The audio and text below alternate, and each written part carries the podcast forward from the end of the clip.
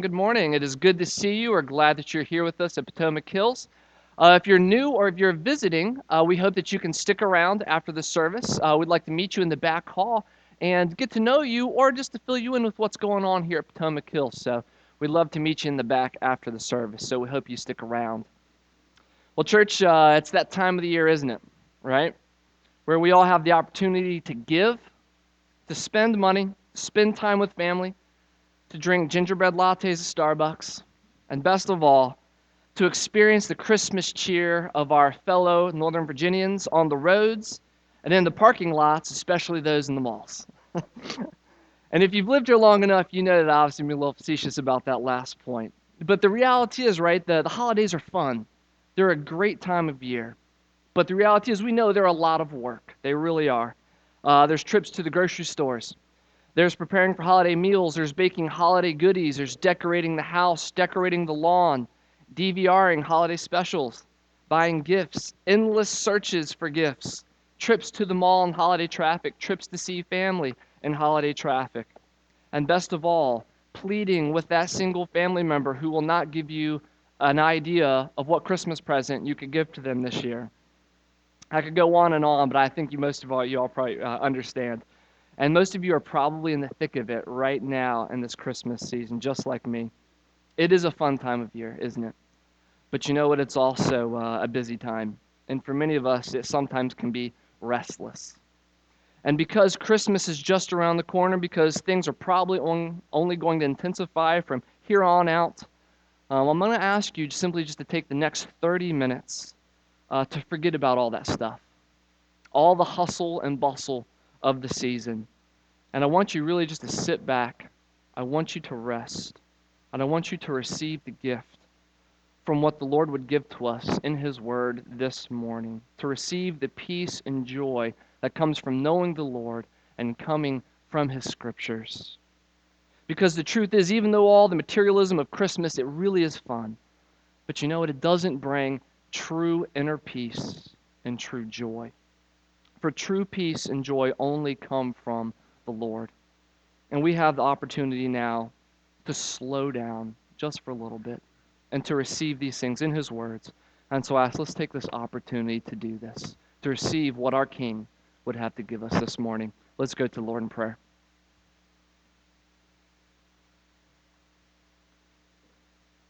Lord, you are good. Jesus, you are the reason for the season. And we thank you that you have humbled yourself, that you have left your rightful place on the throne in heaven to come to earth to bring peace and to bring joy to your people. We don't deserve it, but we are so grateful for it, Lord Jesus. Teach us to slow down amidst the storms and the busyness of our lives and to take pleasure in the deeper things of you, not just the material things of this world or this season. Teach us that true peace comes from knowing you, spending time with you, and appreciating what you've done for us. And Lord, give us joy that you are with us all the days of our lives, sifting every experience for your glory and our growth. Give us a deeper rest today in this time. Speak to our hearts. Remind us of your faithfulness and of your greatness. For you are the Son of David prophesied to come to be our wonderful counselor, mighty God, everlasting Father, and Prince of Peace. You are good. Meet us where we are now and teach us. And the church says, Amen. Amen. Good. Uh, well, when you think of uh, the greatest announcement that you've ever read or been told, what comes to mind? Greatest announcement that you've ever heard? Maybe it's the Berlin Wall coming down. Maybe Steve Jobs' reveal of the first iPhone, if you like gadgets. Maybe if you like justice, SEAL Team 6 taking out Osama bin Laden. If you're a Dallas fan, maybe Redskins mortgaging the future on RG3 in the NFL draft. Or if you're a Cleveland Cavs fan, maybe it's uh, the fact that the King just came home, right? LeBron James coming back to Cleveland. Or maybe if you're young, maybe the greatest announcement that you've ever heard is that Santa Claus is soon to come to town. Well, the reason I ask this question, what is the, the greatest announcement that you've ever heard or whatever you read, is because I want us to think about what our answers were, or maybe the first thing that just popped into your head Um, because as we think about this, I want you to, to realize uh, how worldly our perspectives truly are, just how stuck and consumed we are in the here and now of this world. How our perspectives are often fixed on the things around us rather than God, what He's doing and what He wants from us. And how, how it is so easy to forget, right? How to differentiate between what is just good news and what is truly great news. How many of us, when answering this question, what's the greatest announcement you've ever heard? How many of you would have answered, oh, that's easy. It's the angel Gabriel, right? Proclaiming the birth of the coming Savior. And that was the first thing off the top of your head. Well, probably not many of us. It's probably not the first thing that popped into our heads. You know, when I thought about this question myself, the first thing that came to my mind was the fact that the old Expos were going to become the Nationals, and they were coming to town. We are going to finally have a Major League Baseball team. That was one of the greatest announcements I had heard. I was looking forward to that. But, uh, you know, the, the reality is, uh, even I, you know, you're a pastor, I, I, I fail to differentiate between what is just good news and what is truly great news. And I think for me, it's because I live such a fast paced life, um, like most of you do in this county. And I don't slow down enough to truly appreciate the grandeur of Scripture and the announcement that we get to read about in the Gospel of Luke. And if you're like me, you then you need a reminder to slow down, to see what is truly great news, the greatest of all news. And so, church, we have the privilege to hear the greatest announcement in history. This comes to us in point one as we look at Luke 1, verses 26 through 33. This is the announcement. Please read with me. In the sixth month, the angel Gabriel was sent from God to a city of Galilee named Nazareth, to a virgin betrothed to a man whose name was Joseph, of the house of David. And the virgin's name was Mary. And he came to her and said, Greetings, O favored one, the Lord is with you. But she was greatly troubled at the saying and, and tried to discern what sort of greeting this might actually be. And the angel said to her, Do not be afraid, Mary, for you have found favor with God. And behold, you will conceive in your womb and bear a son, and you shall call his name Jesus. He will be great and will be called the Son of the Most High. And the Lord God will give to him the throne of his father David, and he will reign over the house of Jacob forever, and of his kingdom there will be no end. Did you hear the last portion of the angel Gabriel's announcement?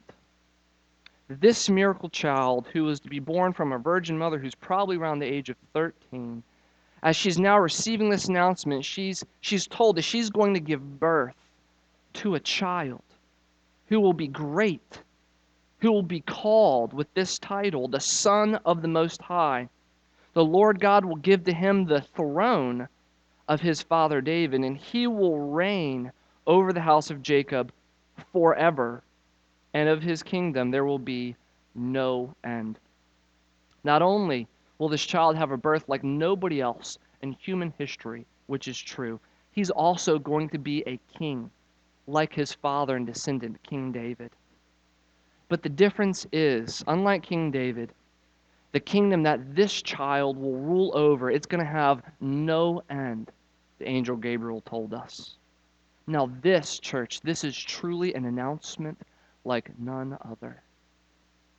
For this announcement is declaring the greatest event to ever happen the coming of the King, the coming of the Messiah who had changed the course of history, who had come to save us. But this is not the first time this announcement has been told, because in the book of Isaiah, in the ninth chapter, Isaiah prophesied this For to us a child is born, to us a son is given, and the government shall be upon his shoulder, and his name shall be called Wonderful Counselor, Mighty God, Everlasting Father, Prince of Peace. Of the increase of his government and of the peace there will be no end on the throne of David and over his kingdom to establish it and to uphold it with justice and with righteousness from this time forth and forevermore. The zeal of the Lord of hosts will do this. This prophecy is about a child who will be the King of Kings, a king above all other kings, past, present, and future, infinitely more powerful than world presidents like Barack Obama, Vladimir Putin, and Xi Jinping combined. You ask, well, how did people know that this child was the coming Messiah, this king that was prophesied of in the Old Testament? Well, for one, the angel Gabriel told us so in our passage. But there's also another helpful piece of information confirming this child's identity as the Messiah. And it was the fact that this child would be a descendant, a son of King David.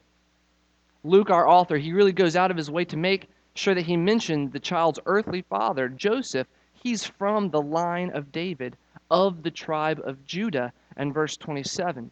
And then Luke records in verse 32 that he would receive the throne or kingdom of his father David. So you can see the pieces of this, this puzzle, they're beginning to fit together.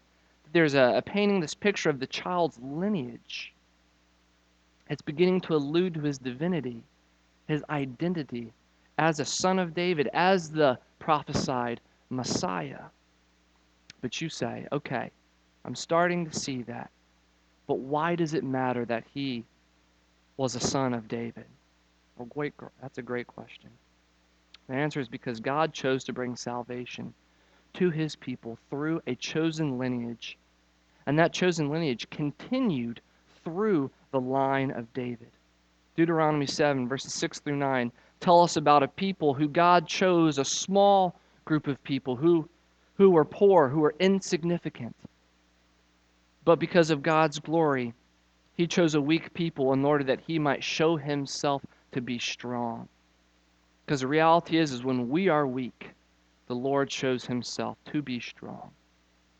The Lord raised up a remnant for himself, a chosen people, and in God's timing, he chose to make covenants, promises, securing a blessed future for his own people.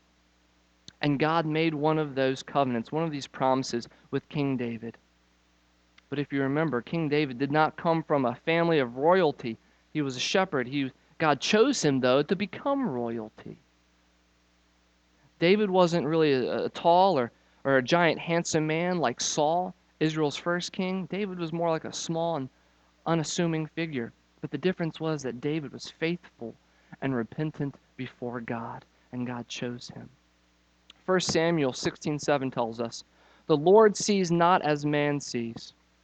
Man looks at the outward appearance, but the Lord looks on the heart." And the heart of David was to please God and to bring his father glory. And God saw fit in his time and in his ways to make a binding covenant, an unbreakable promise with David, as he had previously done with David's forefathers, Abraham, Isaac, and Jacob.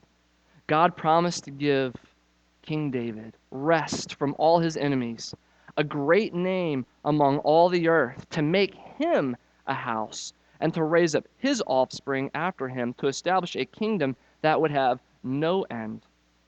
The Lord declared to David in 2 Samuel 7 Your house and your kingdom shall be made sure forever. Before me, your throne shall be established forever meaning David's reign would last. And it did. For the Davidic dynasty lasted longer than the greatest Egyptian dynasty. The, the Davidic dynasty ruled over Judah for over 400 years before the Babylonians finally overtook it. But you say, though, you said forever. 400 years isn't forever, so how did God keep his word? Well, God kept his word because he was pointing to someone greater, a greater king that would come. For the prophets understood the Davidic covenant only to be fulfilled in the coming Messiah. Because no human can reign over a kingdom forever, but God can. And God has no beginning and he has no end. And that's exactly how the New Testament interprets the covenant with David. The kingdom reign is ultimately fulfilled in the reign of the Son of David, which is Jesus Christ and his eternal messianic rule. The succession of the Davidic kings under the Old Covenant, they were types, kind of like shadowy figures, pointing to the true king who would come to us. The shadows, the Davidic kings, were, were not the fullest expression of God's reign. Only Jesus, the coming of this child, the Messiah, who is fully God, could be that full expression. Hebrews chapter 1, verses 8 through 9, really alludes to this truth when it references a Davidic psalm, Psalm 45, which was sung of Davidic kings. But in Hebrews chapter 1, this psalm is used to describe the sonship and, and kingship of Jesus, who is a fuller expression of this truth, of this king. The psalmist sings, Your throne, O God, is forever and ever. The scepter of uprightness is the scepter of your kingdom. You have loved righteousness and hated wickedness. Therefore, God, your God, has anointed you with the oil of gladness beyond your companions. The reason verses like this and, and Hebrews chapter 1, the reason why they're important is because they teach us how to understand some of the deeper meanings and purposes of the Old Testament scriptures. Because scripture interprets scripture. And here we have the author of Hebrews confirming a connection between the sonship and kingship of David and of Jesus.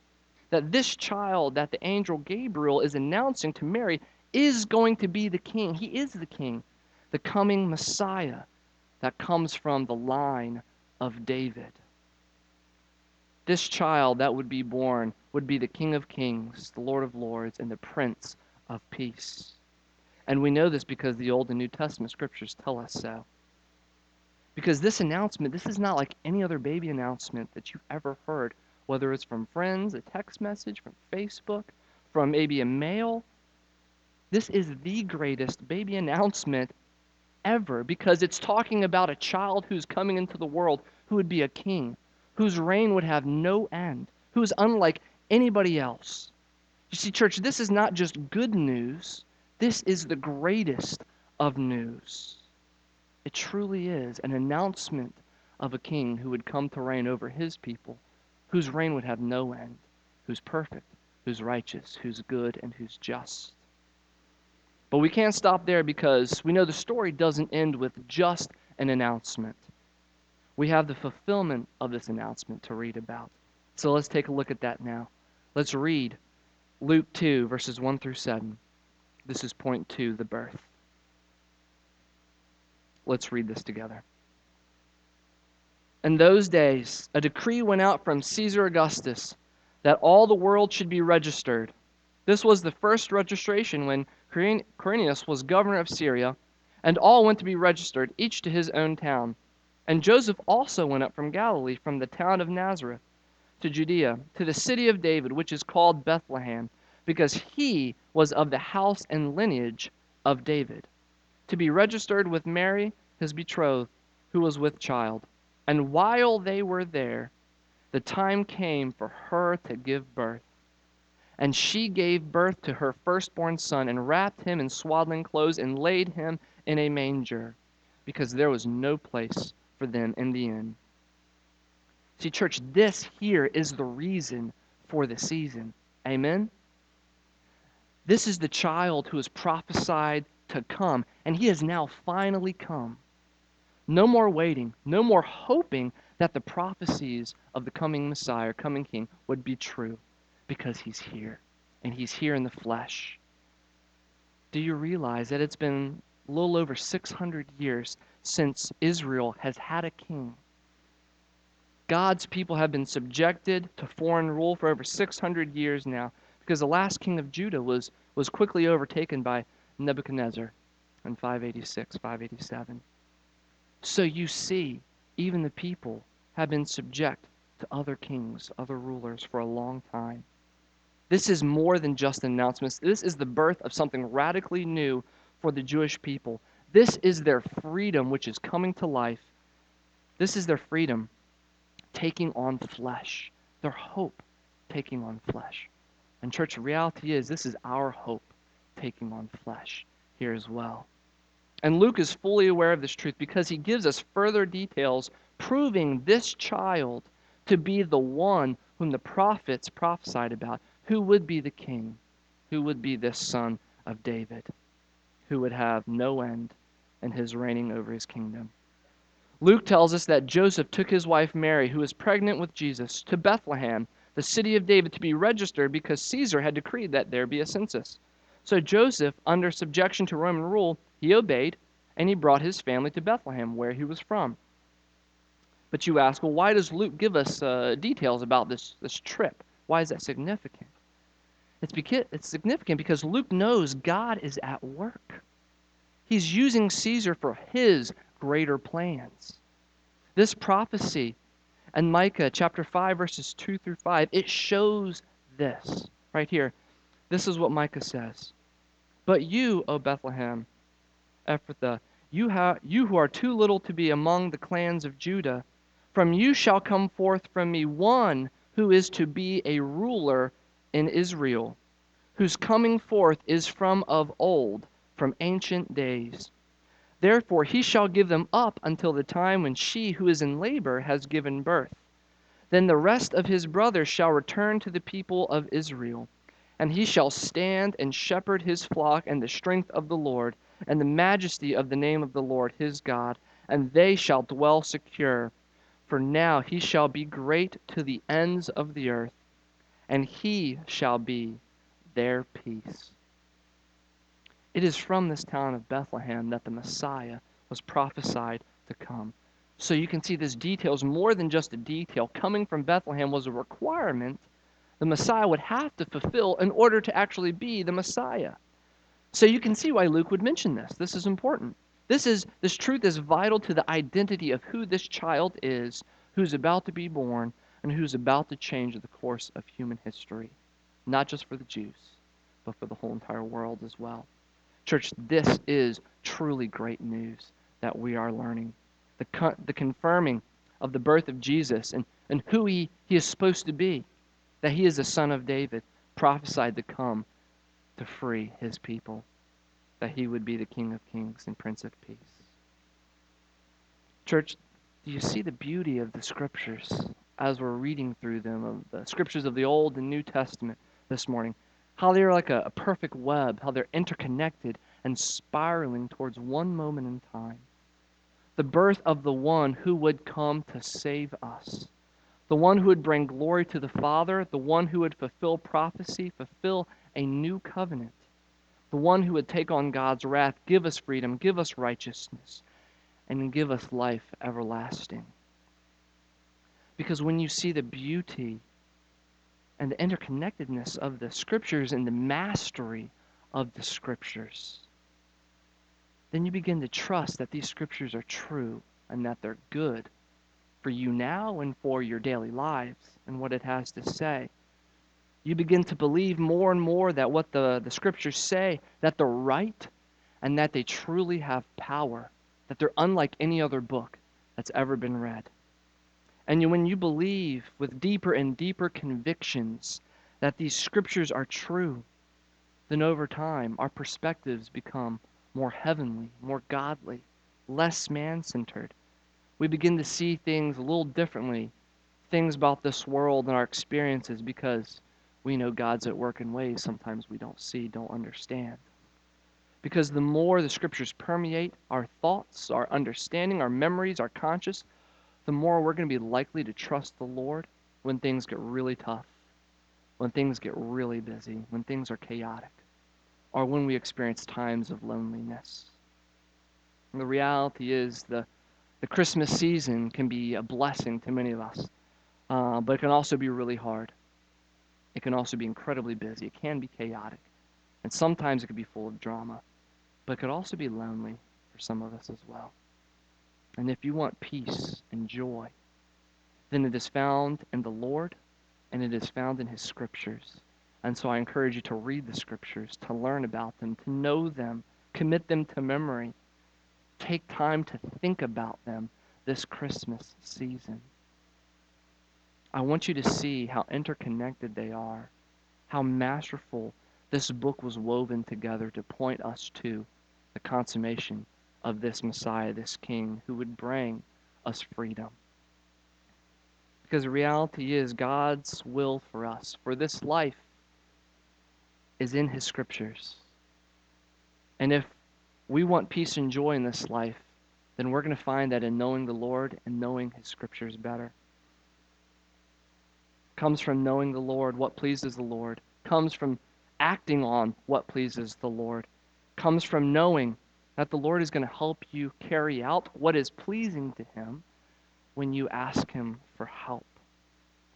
And joy comes knowing that the Lord is with us always, every step of our lives, sifting every experience, every moment, every event for His greater glory and for our growth in Christ. You know, and that includes the good times, includes the busy times, chaotic times, the lonely times, and frankly, just the worst of times in our lives. You know, this past week, I, uh, I loved having the chance and opportunity to learn more about this kind of connection between David and Jesus because it forced me to slow down during this Christmas season to see what do these scriptures have to say? What does the Lord have to say to us this week? And the Lord was faithful and he was good. He brought peace and joy to my heart because I was reminded, you know what, God, you're the one who's in control. You're the one with infinite resources. You are the one working all events in history, the big, small, medium size, all things for your glory, for your good. And you're the one in control, sifting those things. And you provide for your people on all ways, shapes, and forms. I was reminded that, that He is truly the King of Kings, that He is a wonderful counselor, that He is a mighty and powerful God, everlasting Father, and that He truly is the Prince of Peace. Because He tells us, Fear nothing, church for I am with you. And he has provided for us in the birth of this child. And you know what? I needed this reminder this week. I really did. And I bet there's many of you who need this kind of reminder too. But you know what? I also hope that you slow down a little bit during this Christmas season to reflect upon the real reason for this season and how good it truly is and how much peace and joy there can be in the Lord and in His scriptures because you're not going to be sorry if you spend that time with the Lord or His scriptures. You won't be sorry because the Lord is powerful and He's good. You see, the Lord is always faithful, even when you think that He's silent. Silence doesn't mean that He's abandoned you. It just means He's at work in ways maybe that we can't see, maybe ways we don't understand, or maybe ways we, we won't know. You know, the Jews, they waited 600 plus years for their king to come. That's a long time to be waiting. The Lord didn't abandon them in their times of their exile or the 400 years where there were no prophets. The fullness of time had not yet come. The Lord's ways had not fully yet come into fruition for the Son to be born yet. But the Lord was still faithful, even during those times. He was still good because he was waiting till the time, the time that would be right, where the angel Gabriel would appear to Mary and to give her this great announcement, the time that was right in human history, to bring about the coming of the Savior, the Messiah. And great news it was that was given to Mary and to all of us. For the Savior who was prophesied of, the Son of David, was finally now coming into the world. But as we read in Luke 2, verses 6 through 7, the coming of this King, this Son of David, he did not come in pomp and circumstance like one of our presidential inaugurations. No, the king above all kings, he came in poverty and he came in humility.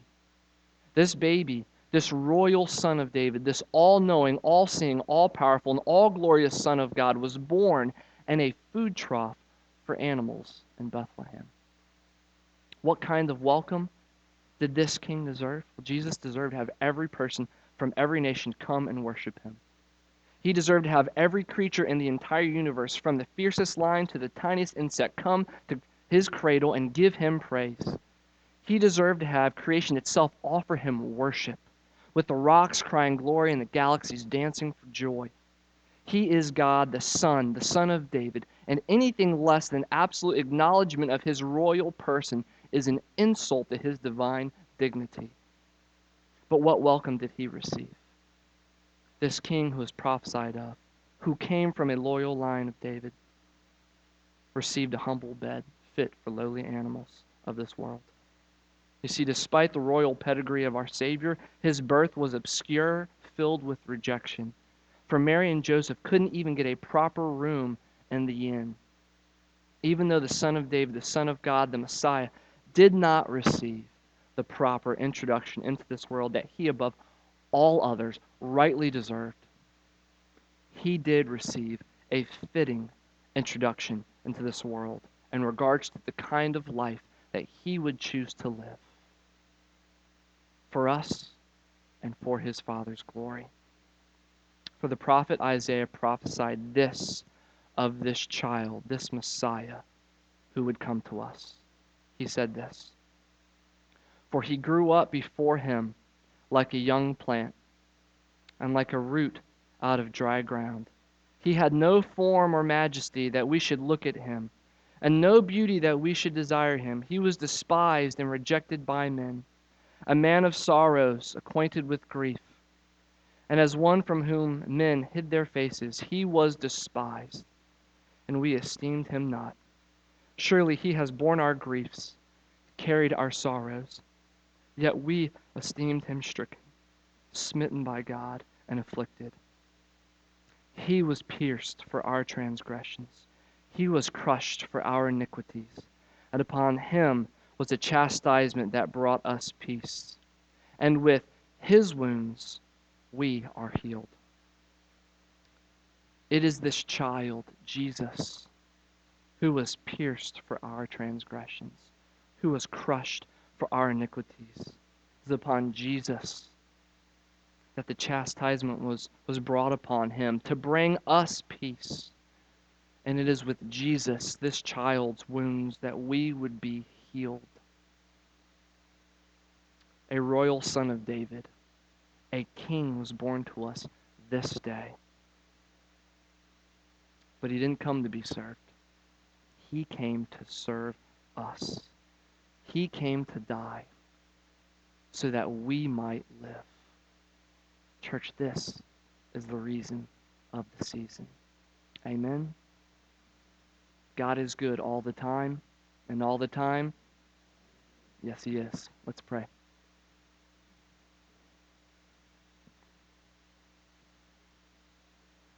Lord, you are faithful. You have sent us, Lord, your Son, a son of David,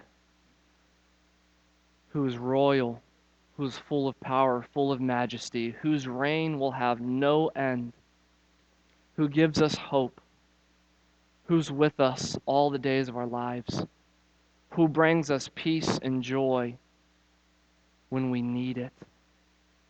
Lord, we love you.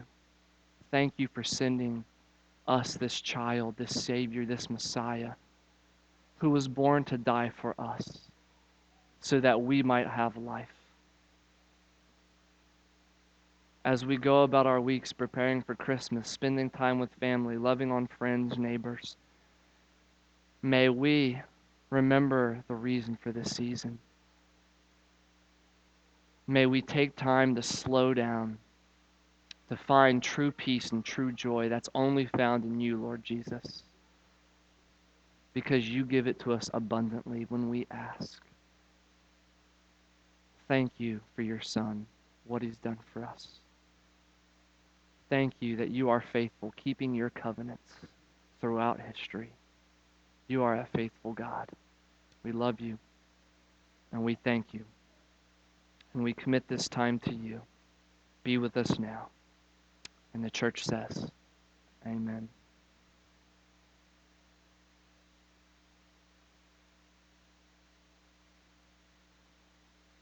That brought again from the dead our Lord Jesus, that great shepherd of the sheep, through the blood of the everlasting covenant, make you perfect in every good work to do his will, working in you that which is well pleasing in his sight, through Jesus Christ, to whom be glory forever and ever. Amen. Go in peace.